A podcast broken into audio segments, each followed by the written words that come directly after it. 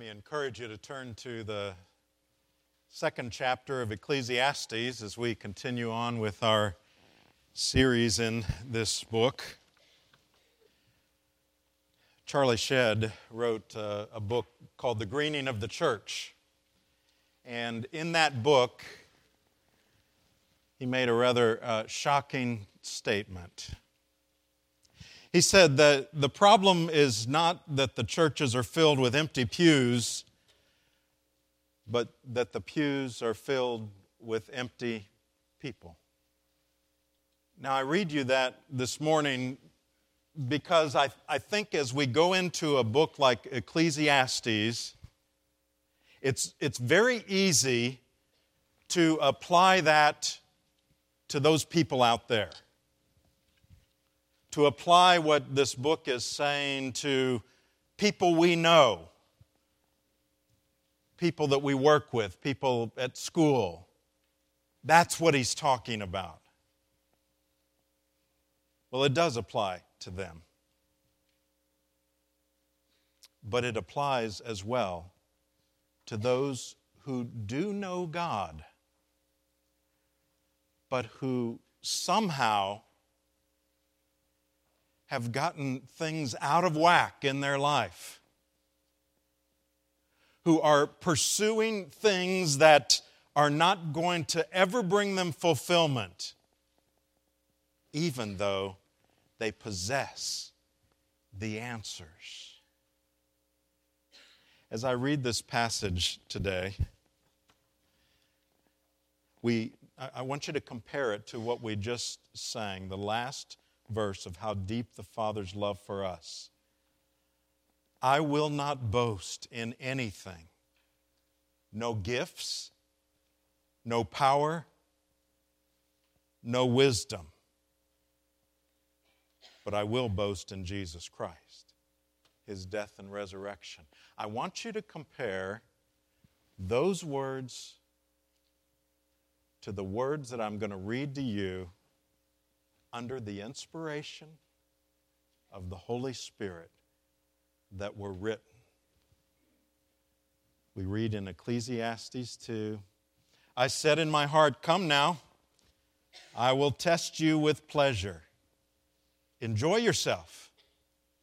But behold, this also was vanity. I said of laughter, It is mad, and of pleasure, What use is it? I searched my heart how to cheer my body with wine, my heart still guiding me with wisdom, and how to lay hold on folly till I might see what was good for the children of man to do under heaven during the few days of their life. I made great works. I built houses and planted vineyards for myself. I made myself gardens and parks and planted in them all kinds of fruit trees. I made myself pools from which to water the forest of growing trees. I bought male and female slaves and had slaves who were born in my house. I also had great possessions of herds and flocks, more than any who have been before me in Jerusalem. I also gathered for myself silver and gold and the treasure of kings and provinces. I got singers, both men and women, and many concubines, the delight of the children of man. So I became great and surpassed all who were before me in Jerusalem. Also, my wisdom remained with me. And whatever my eyes desired, I did not keep from them.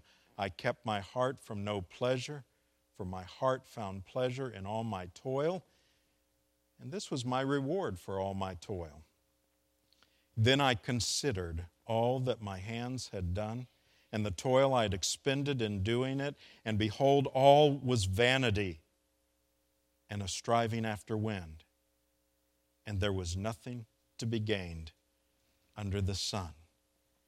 This is the word of the Lord. Thanks be to God. Let's bow together. Lord, we would ask for you to apply your word not to just some people out there, but to us. Where it applies, you saw fit to preserve this passage, not just for people a long time ago, but for us today. And so, we sit at your feet to hear from you. That is our desire, and we ask for it. In the name of Jesus. Amen.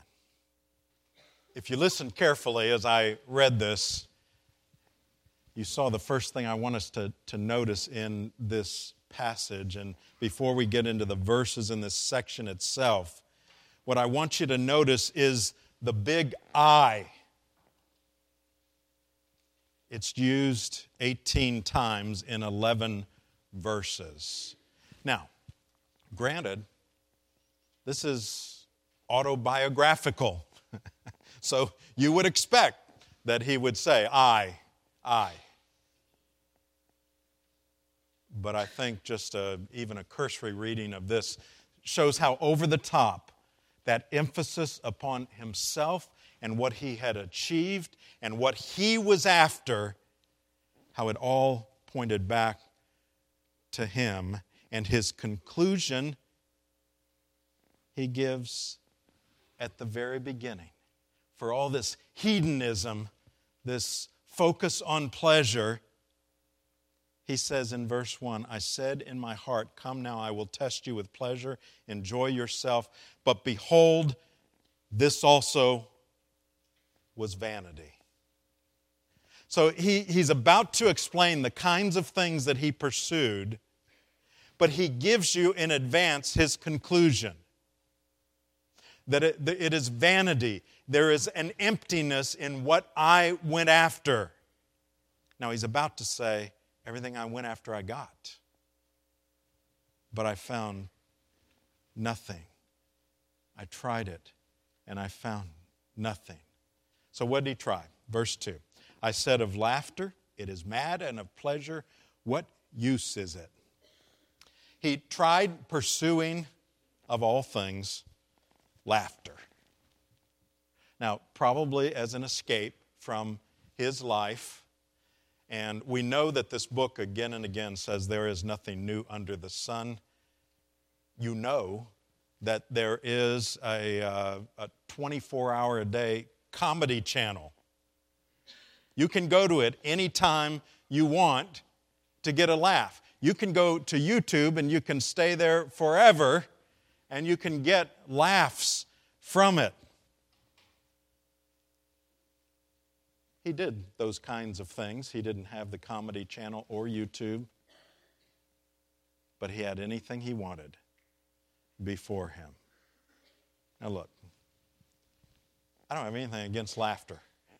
I like to laugh as much as the next guy. Our, our home has always uh, enjoyed a lot of laughter. And and I am convinced that we can enjoy laughter to the glory of God. And I'm also convinced that it's even okay to enjoy laughter to escape for a moment or for a, a short period of time. Problem is he was looking at that as maybe in this, maybe if I escape into that kind of a world, I can find some meaning for my life. T.M. Moore paraphrased uh, Ecclesiastes. I'll read to you from his paraphrase once in a while. He said, I concluded that laughter and merriment for their own sakes were madness. What did they accomplish to help me find lasting meaning and purpose in life? He found it to be empty. He goes on, verse 3 I searched with uh, my heart how to cheer my body with wine. My heart still guiding me with wisdom, how to lay hold on folly till I might see what was good for the children of man to do under heaven during the few days of their life. Now, some of you immediately are going to say, oh, well, okay, so he went out and got drunk. Well, that's easy. Of course, that's you're not going to find I'm not so sure that's what he's talking about here. In fact, as I looked into it further, I mean, It, it, that would be the easy route and say, well, of course, going out and getting drunk, that's, you know, anybody that's done that will tell you that you don't find meaning in life from doing that. But I think there's more here. Remember, this was a, a wealthy man, he had access to everything. H.C. Leupold, who was an Old Testament scholar, believes that he's, he's talking about getting the finest of wines and appreciating them, making that a real focus. He said these words refer to a consumption of wine which enables a man to get the highest possible enjoyment by a careful use of it. So that the appetite is sharpened and enjoyment enhanced, and the finest bouquets uh, sampled and enjoyed, approximating or falling into drunkenness is plainly not under consideration. Now, that, that fits with him as a, a wealthy man that could say, yeah, and he had vineyards. Uh, and that could say, You bring me the finest of wines, and I will appreciate them, and so on. And he said, Look, I, I had all that, and I didn't find meaning in that either. Now, whether it was drunkenness or whether it was an appreciation for fine wines, when that was the end game, when that was what he was seeking after, he said there was nothing there. And then he, he uses this phrase that we will, we will see in other places. He said, uh, during the few days of their life. He's seen that the, the brevity of life all too well at this point. You know, he's, he's uh, pursuing everything, He's getting to the end of himself with everything, and he's saying, and not only that, but my life is short. What is the meaning in all this? And down in verse 4, he says, I made great works.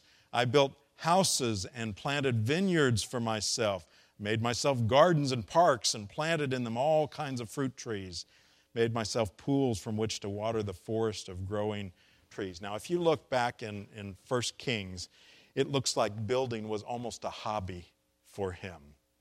He, could, he had uh, all of the resources that he needed, he was good at it. Uh, he built it, uh, he spent more than a decade building his own palace. It had gardens, parks, vineyards, other fruit trees.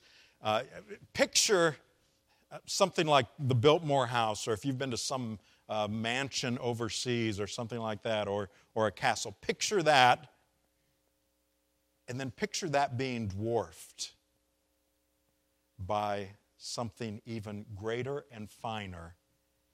And that's, that's what Solomon built.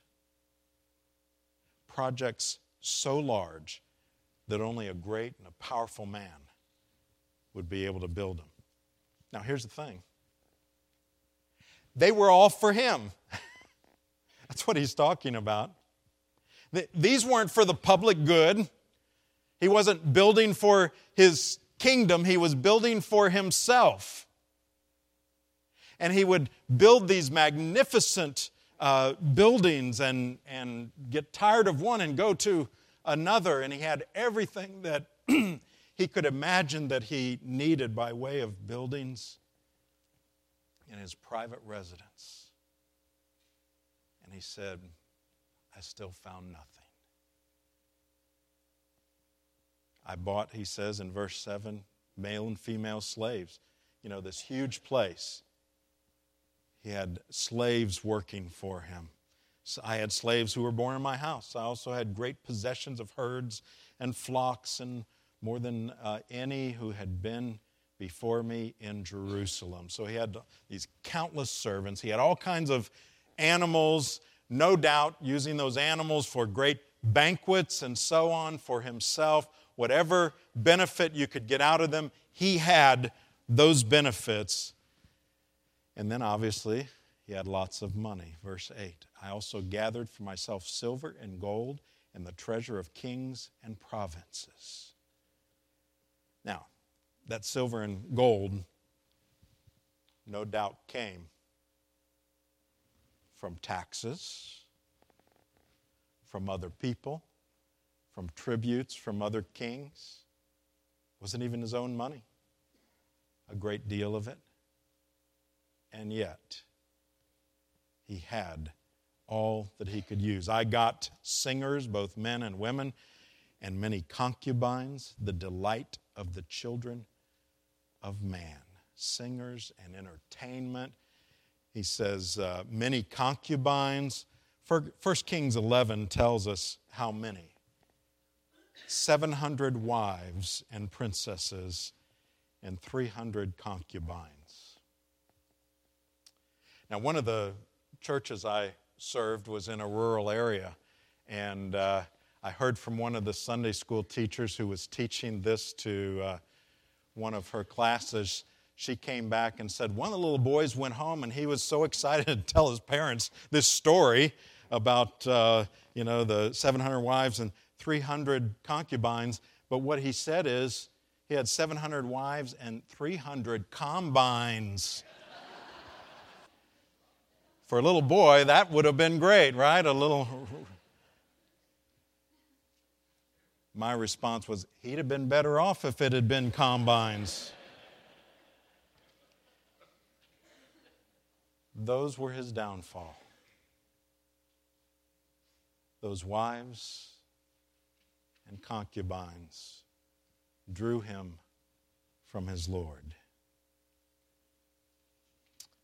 What he had was more erotic pleasure than virtually anyone. He was denied nothing ever. Verse 9. So I became great and surpassed all who were before me in Jerusalem. Also, my wisdom remained with me. Solomon had achieved the good life, he had it all. So what? Well, that's the next question. Verse 10. Look what he, what he found.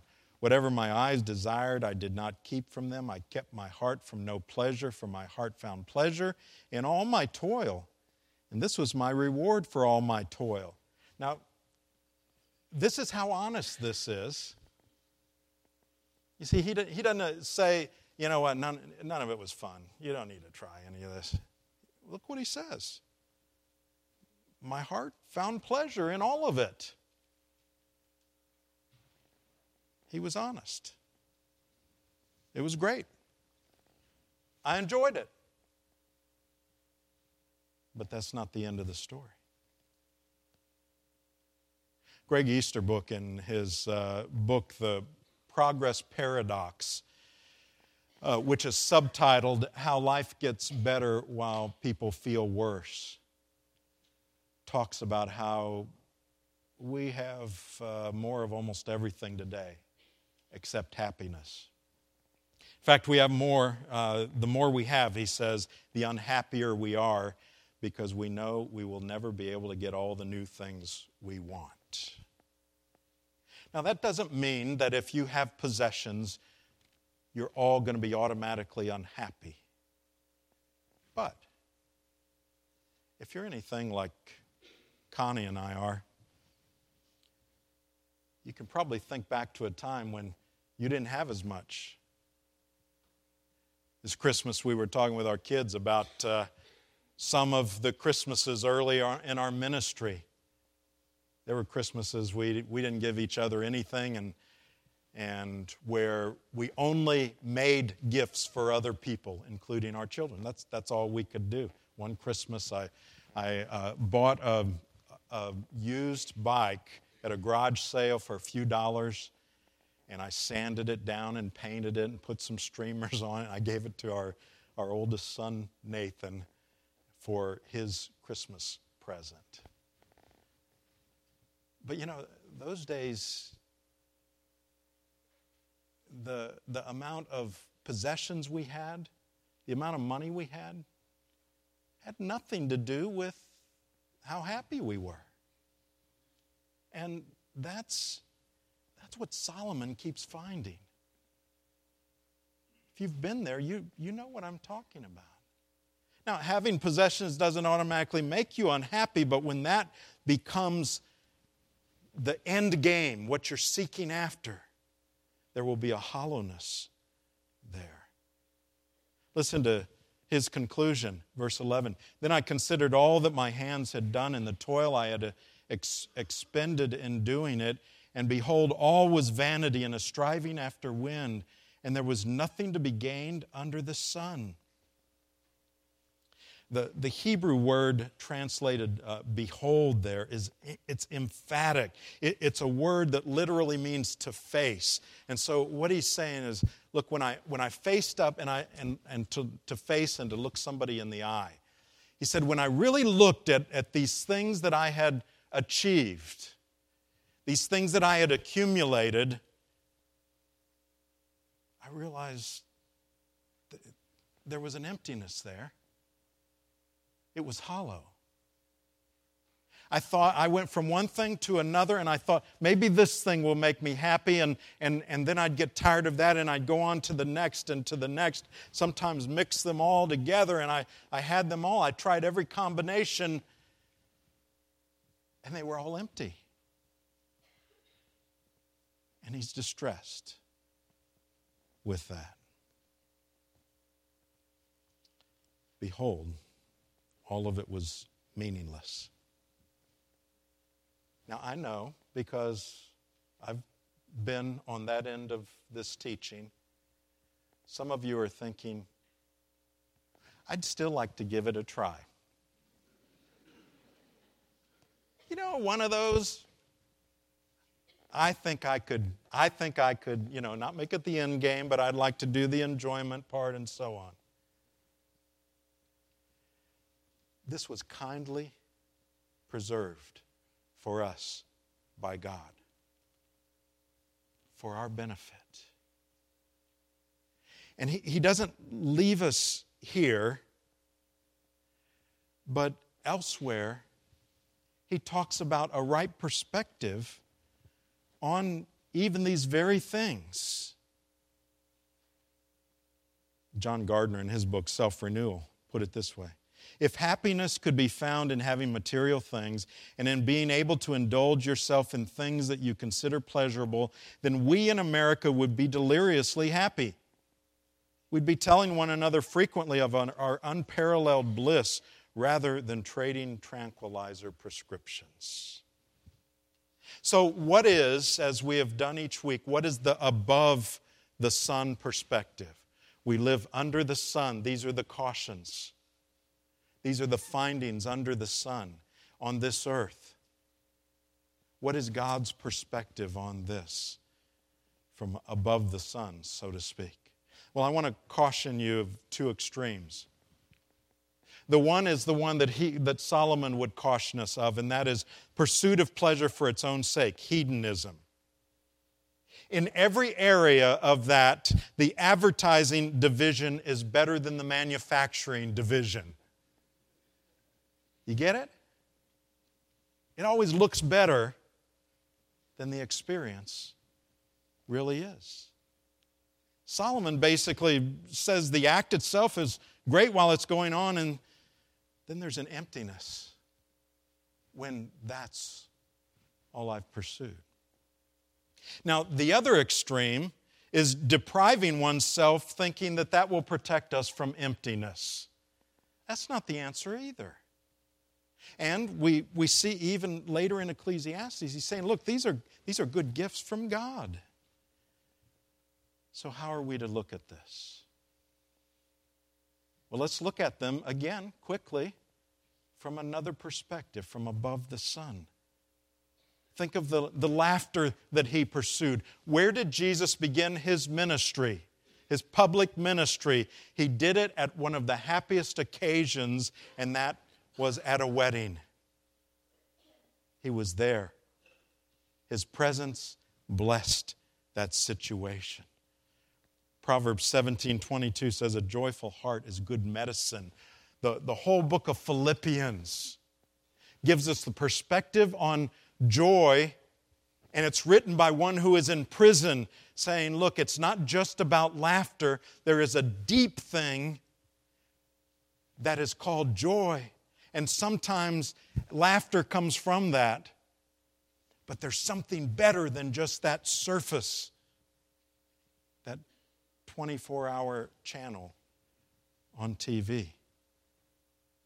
You know, our mission statement here, helping people to joyfully, that modifies everything after it, to joyfully know Jesus Christ, joyfully love Him more, and joyfully serve Him better. That's what we are to be rightfully about.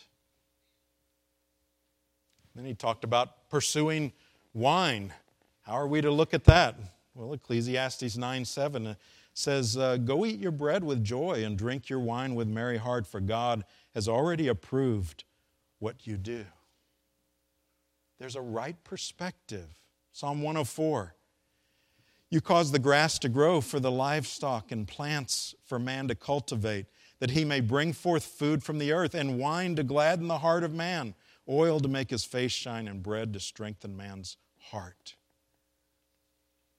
Whether it's that or good food, when we receive it as a gift from God, as a gift from Him to be enjoyed, it can bring Him glory when that is not the end in itself. And then he talks about building. In God's providence, here we are. I couldn't have planned this, wouldn't have had the courage to do it, probably. And yet, here we are talking about building a building, and he gives us this perspective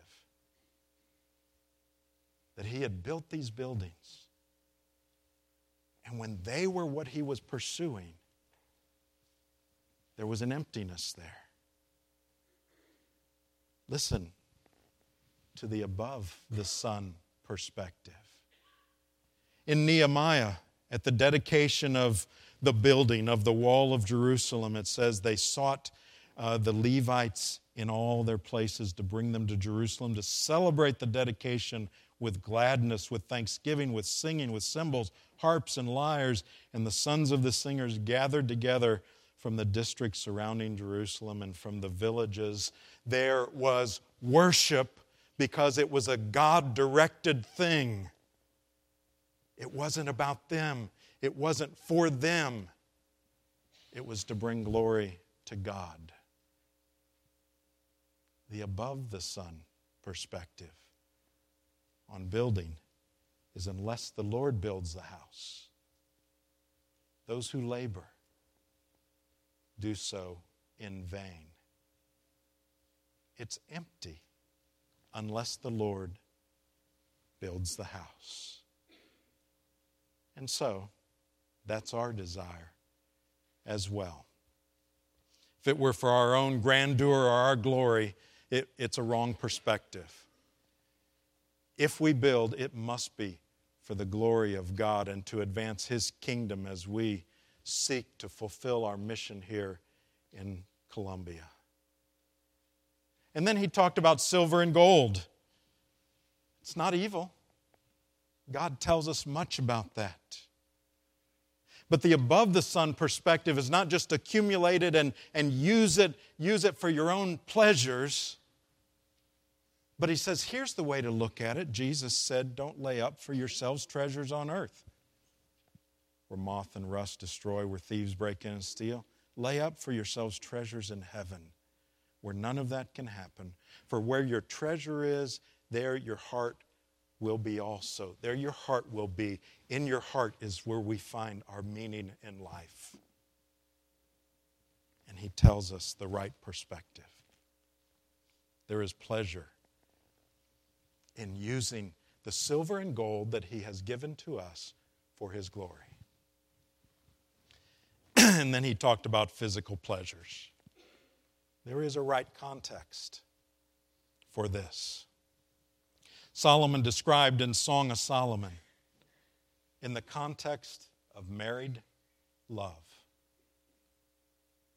Way back in the 60s, when so many were promoting uh, the kind of thing that Solomon seemed to, uh, take on after a while, and that is unrestrained seeking of all kinds of sexual freedom.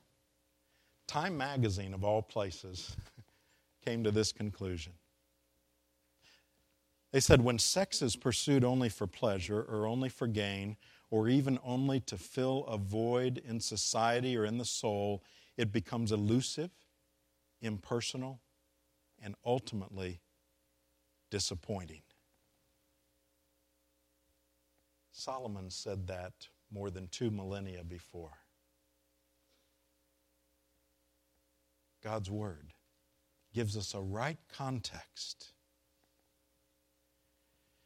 I love how Martin Luther put it. Martin Luther, who was a monk for the first part of his life, he enjoyed marriage and appreciated his wife so much. This is the way he put it. If the Lord has given one a wife, one should now hold on to her and enjoy her. If you want to exceed these limits and add to this gift which you have in the present, you will get grief and sorrow instead of pleasure. He got it. He understood. There is a context for this, and that too is then a gift from God. God is not some kind of a, a cosmic spoil sport where He's wanting to take away all of our pleasures. That's not what Solomon found. What he found was when those things become the idols that I pursue, when I've gotten them, I found out the idols were dead. And there was an emptiness. It's about the love of God for us through Jesus Christ. Jesus put it this way For the Gentiles seek after these things. He was using that as a generic term for godless people. The godless people seek after these things. And your Heavenly Father knows that you need them. But seek first the kingdom of God and His righteousness and all these things will be added to you.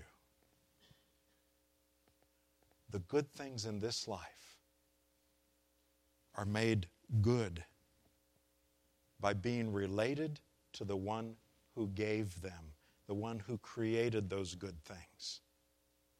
And that is God Himself, being related to Him in Jesus Christ. Let's bow together.